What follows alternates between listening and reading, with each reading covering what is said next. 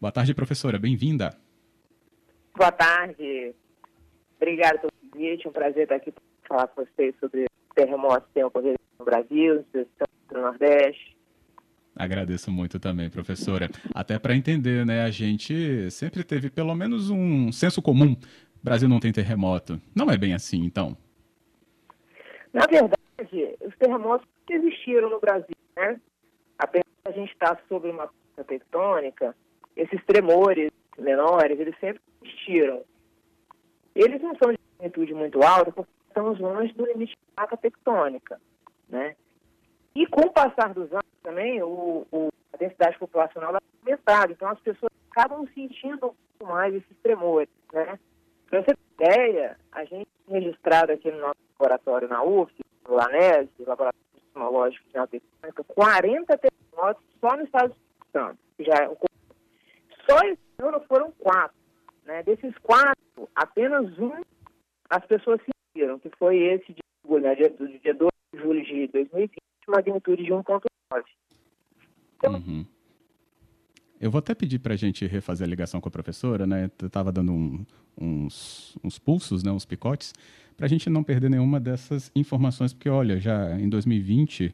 4 abalos, né, registrados, a UFES tem laboratório, então é isso que a gente quer demonstrar a você, a amplitude, a gama, né, desse conhecimento que é produzido aqui no Espírito Santo e que tem capixabas à frente, então, de pesquisas e informações que são tão relevantes também aqui para a gente. Nosso número, inclusive, está aberto para você mandar a sua questão pelo 99299-4297. Se você também tem aí alguma questão que é mais elaborada e também quer usar o nosso e-mail, não esqueça, a gente também tem ele. É o cbnvitoria@redegazeta.com.br. Lembrando que você sempre também pode nos demandar pelas redes sociais. Professor, então, volta conosco, melhores condições, porque estava tendo uma interrupçãozinha ali, professora. É. Agora melhorou. Melhorou. Queria que você voltasse nesse número de 4 abalos registrados no Espírito Santo em 2020, é isso? Isso, em 2020 nós tivemos 4 abalos aqui no estado, né? O primeiro deles foi dia 24 de fevereiro em Ecoporanga, magnitude 1,7.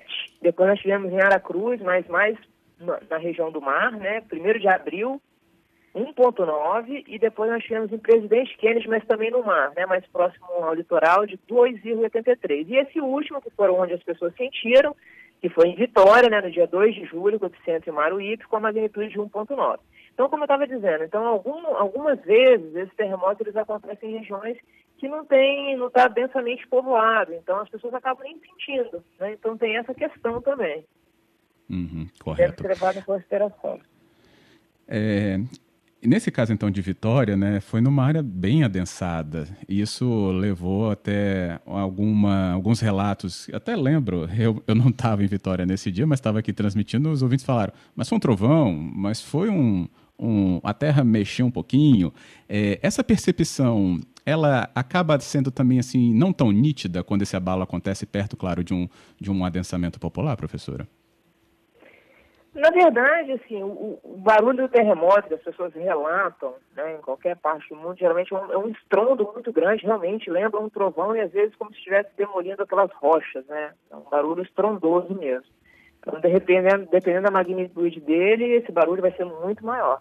E nessa época, esse último terremoto de 2 de julho, que foram que as pessoas sentiram, ele não foi sentido só em Maruípe, né? O epicentro, né, o local de ocorrência, foi ali, né, na superfície. Mas, assim, Vitória, em várias partes, Vila Vera, até o pessoal que mora no município de Serra também sentiu, ouviu os tremores e sentiu, ouviu os barulhos e sentiu o tremor também, né? Então foram duas coisas. Teve a percepção de ouvir, teve o sentimento de um pouco tremer. Coisas de segundos, né? Mas aconteceu. Correto. O que diferencia o que a gente já teve, então, nesse ano aqui no Espírito Santo com esse da Bahia, né? Que foi o que mais chamou a atenção, porque houve, né, realmente até prejuízo, né, de casas, né, rachaduras bem grandes, inclusive no solo. Então, esse da Bahia, na verdade, aconteceram de quase 2 meses para cá, foram mais de 100 terremotos, né? Que aconteceu na Bahia. Na verdade, é só em Caruaru, em Pernambuco, nós tivemos 119 tremores em pouco de menos de um mês, mas nós tivemos em vários outros locais. Egito, Arroas, na Bahia tivemos vários também.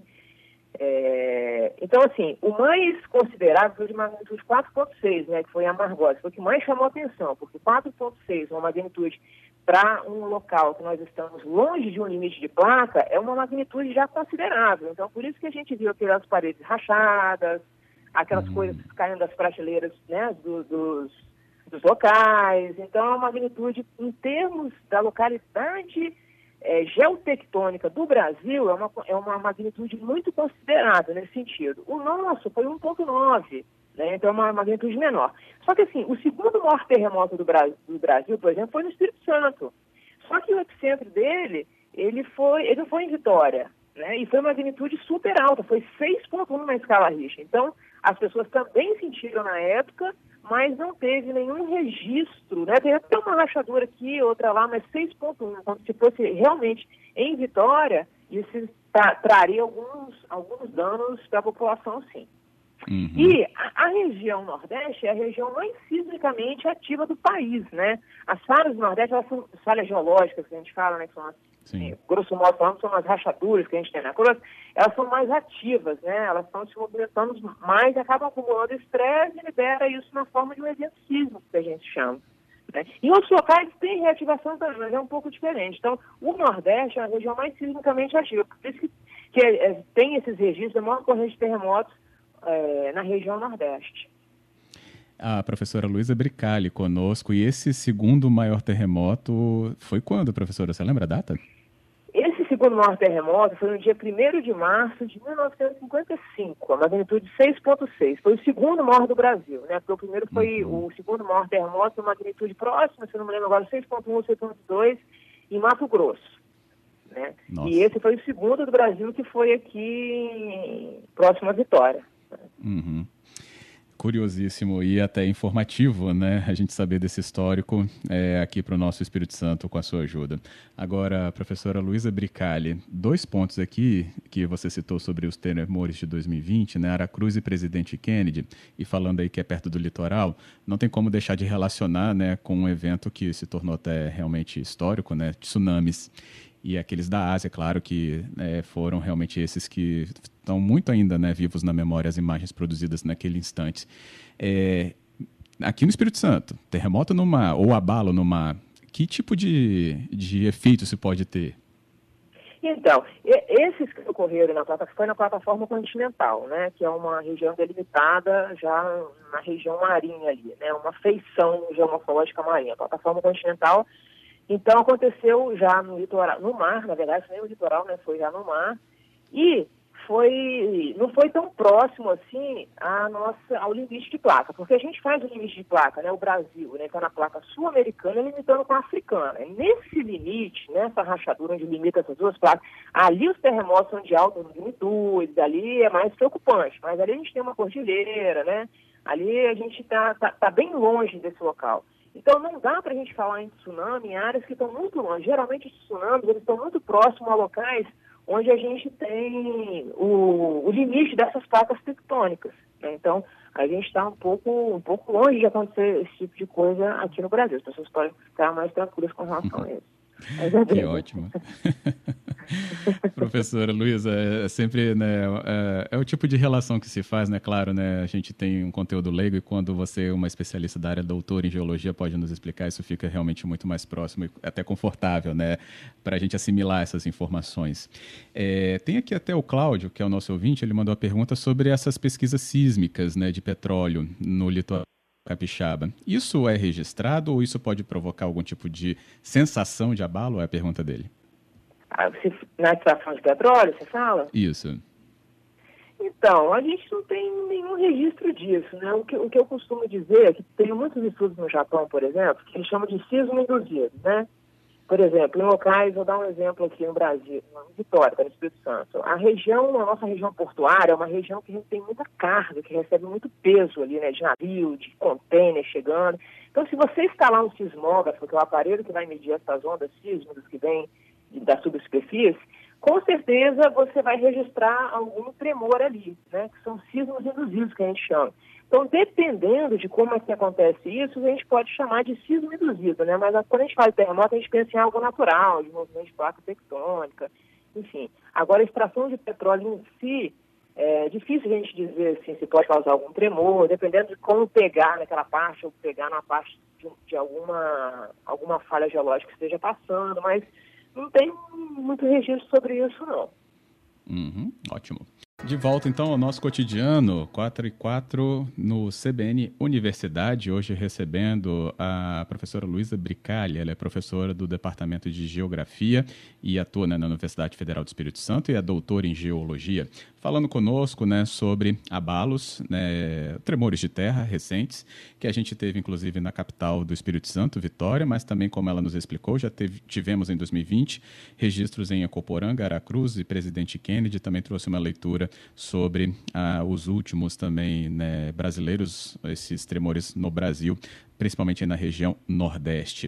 O questionamento que a gente deixou aqui para a professora em relação a essa exploração de rochas no Espírito Santo, né, se isso de alguma maneira pode trazer uma observação mais específica, né, sobre tremores. E aí, professora Luiza, então o que a gente poderia analisar junto com o nosso ouvinte sobre essa questão da exploração? Porque ela acontece, né, de norte a sul do estado. A gente tem uma exploração de rochas ornamentais importante, né? No sul, em Barra de São Francisco, né? Algumas regiões importantes. Mas, assim, primeiro a gente tem que entender o que é um terremoto, né? O terremoto, ele é uma movimentação que vai acontecer, né? Quando as rochas, elas sofrem uma tensão repentina, elas vão se romper ao longo de uma falha, né? Vamos imaginar, uma rachadura geológica, vai romper, né? Não aguenta essa tensão e acaba provocando essas vibrações, essas ondas sísmicas. Isso é um terremoto, certo? E esses terremotos, eles acontecem por causa da movimentação dessas placas tectônicas que nós estamos sobre elas, né? Que faz parte da crosta e do manto, né? Nós estamos sobre essas placas, estão se movimentando desde inteiro aqui embaixo da Terra. E elas estão movimentando em direções diferenciadas, e aí vão pressionando uma com relação à outra. É importante entender isso primeiro. Quando se pergunta sobre a relação dessa exploração de rochas ornamentais, vai um pouco de encontro ao que eu disse sobre sismo induzido, né? É mais ou menos o mesmo princípio. Se eu pegar um sismógrafo que ele detecta um tremor de terra, né? E uma onda sísmica vindo de superfície, ele vai, de alguma maneira, ele vai captar esse tremor, por exemplo, na hora da exploração dessa rocha. Mas isso não quer dizer que é um terremoto do ponto de vista natural, é um tremor induzido, é um sismo induzido que a gente chama. Então, isso não causaria um terremoto como a gente conhece. Uhum, ótimo. Mas a gente deveria ter atenção com construções, com, né, o porte, né, desses abalos diante de tudo que nós temos, né, em relação à prevenção, por exemplo, né, de uma interferência um pouco maior, né, sobre isso, ou se tremores nessa magnitude de pelo menos até 2, né, que acho que foi o que a gente chegou recentemente, poderiam, né, levar a uma construção ter prejuízo, pelo menos, né, que a gente pensa, por exemplo, se não tem um dano maior, mas um prejuízo pode acontecer. Qual que seria essa leitura de prevenção?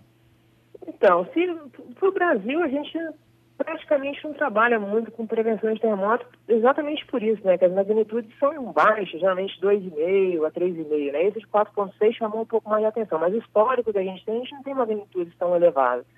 Temos esse que eu dei exemplo, mas que não aconteceram danos tanto assim. Então, não é como o Japão, que, né, que apresenta as estruturas já apropriadas para acontecer terremoto, eles já estão um pouco mais preparados para isso.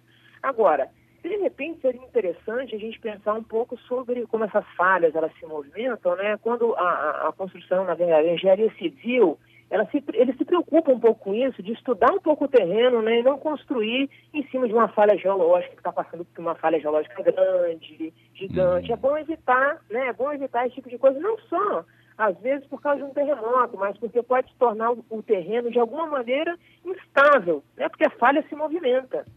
Então, isso pode ser uma preocupação futura. Nem sempre isso é levado em consideração, mas deveria ser levado em consideração, porque a falha geológica ela se movimenta. Então, dependendo do terreno, dependendo da estrutura, tem uma série de características geológicas a serem consideradas, temos que levar isso em consideração, sim. Agora, em termos de fazer construções para prevenção, acho que a gente está um pouco longe disso, até porque isso é um investimento muito elevado.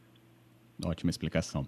Para a gente terminar, professora Luiza Bricalli, como é que é o funcionamento do laboratório? Até a Carla que mandou a pergunta para a gente. Como é que funciona esse laboratório da UFES onde você atua? Então, é um laboratório recentemente criado, né? E a gente tem monitorado esses terremotos que têm acontecido no mundo. Eu fiz um curso lá na Alemanha, onde o o pessoal da Alemanha, eles disponibilizam um programa para algumas instituições que monitoram terremotos no Brasil, e a gente que trabalha com isso tem a licença desses programas para poder monitorar esses terremotos. Então, a gente tem trabalhado com esse monitoramento, né, através dessas redes que são instaladas no Brasil e no mundo, e a ideia agora é avançar para monitorar com um pouco de mais detalhe no Espírito Santo e, inclusive, entender, por exemplo, esse Maruípe, né?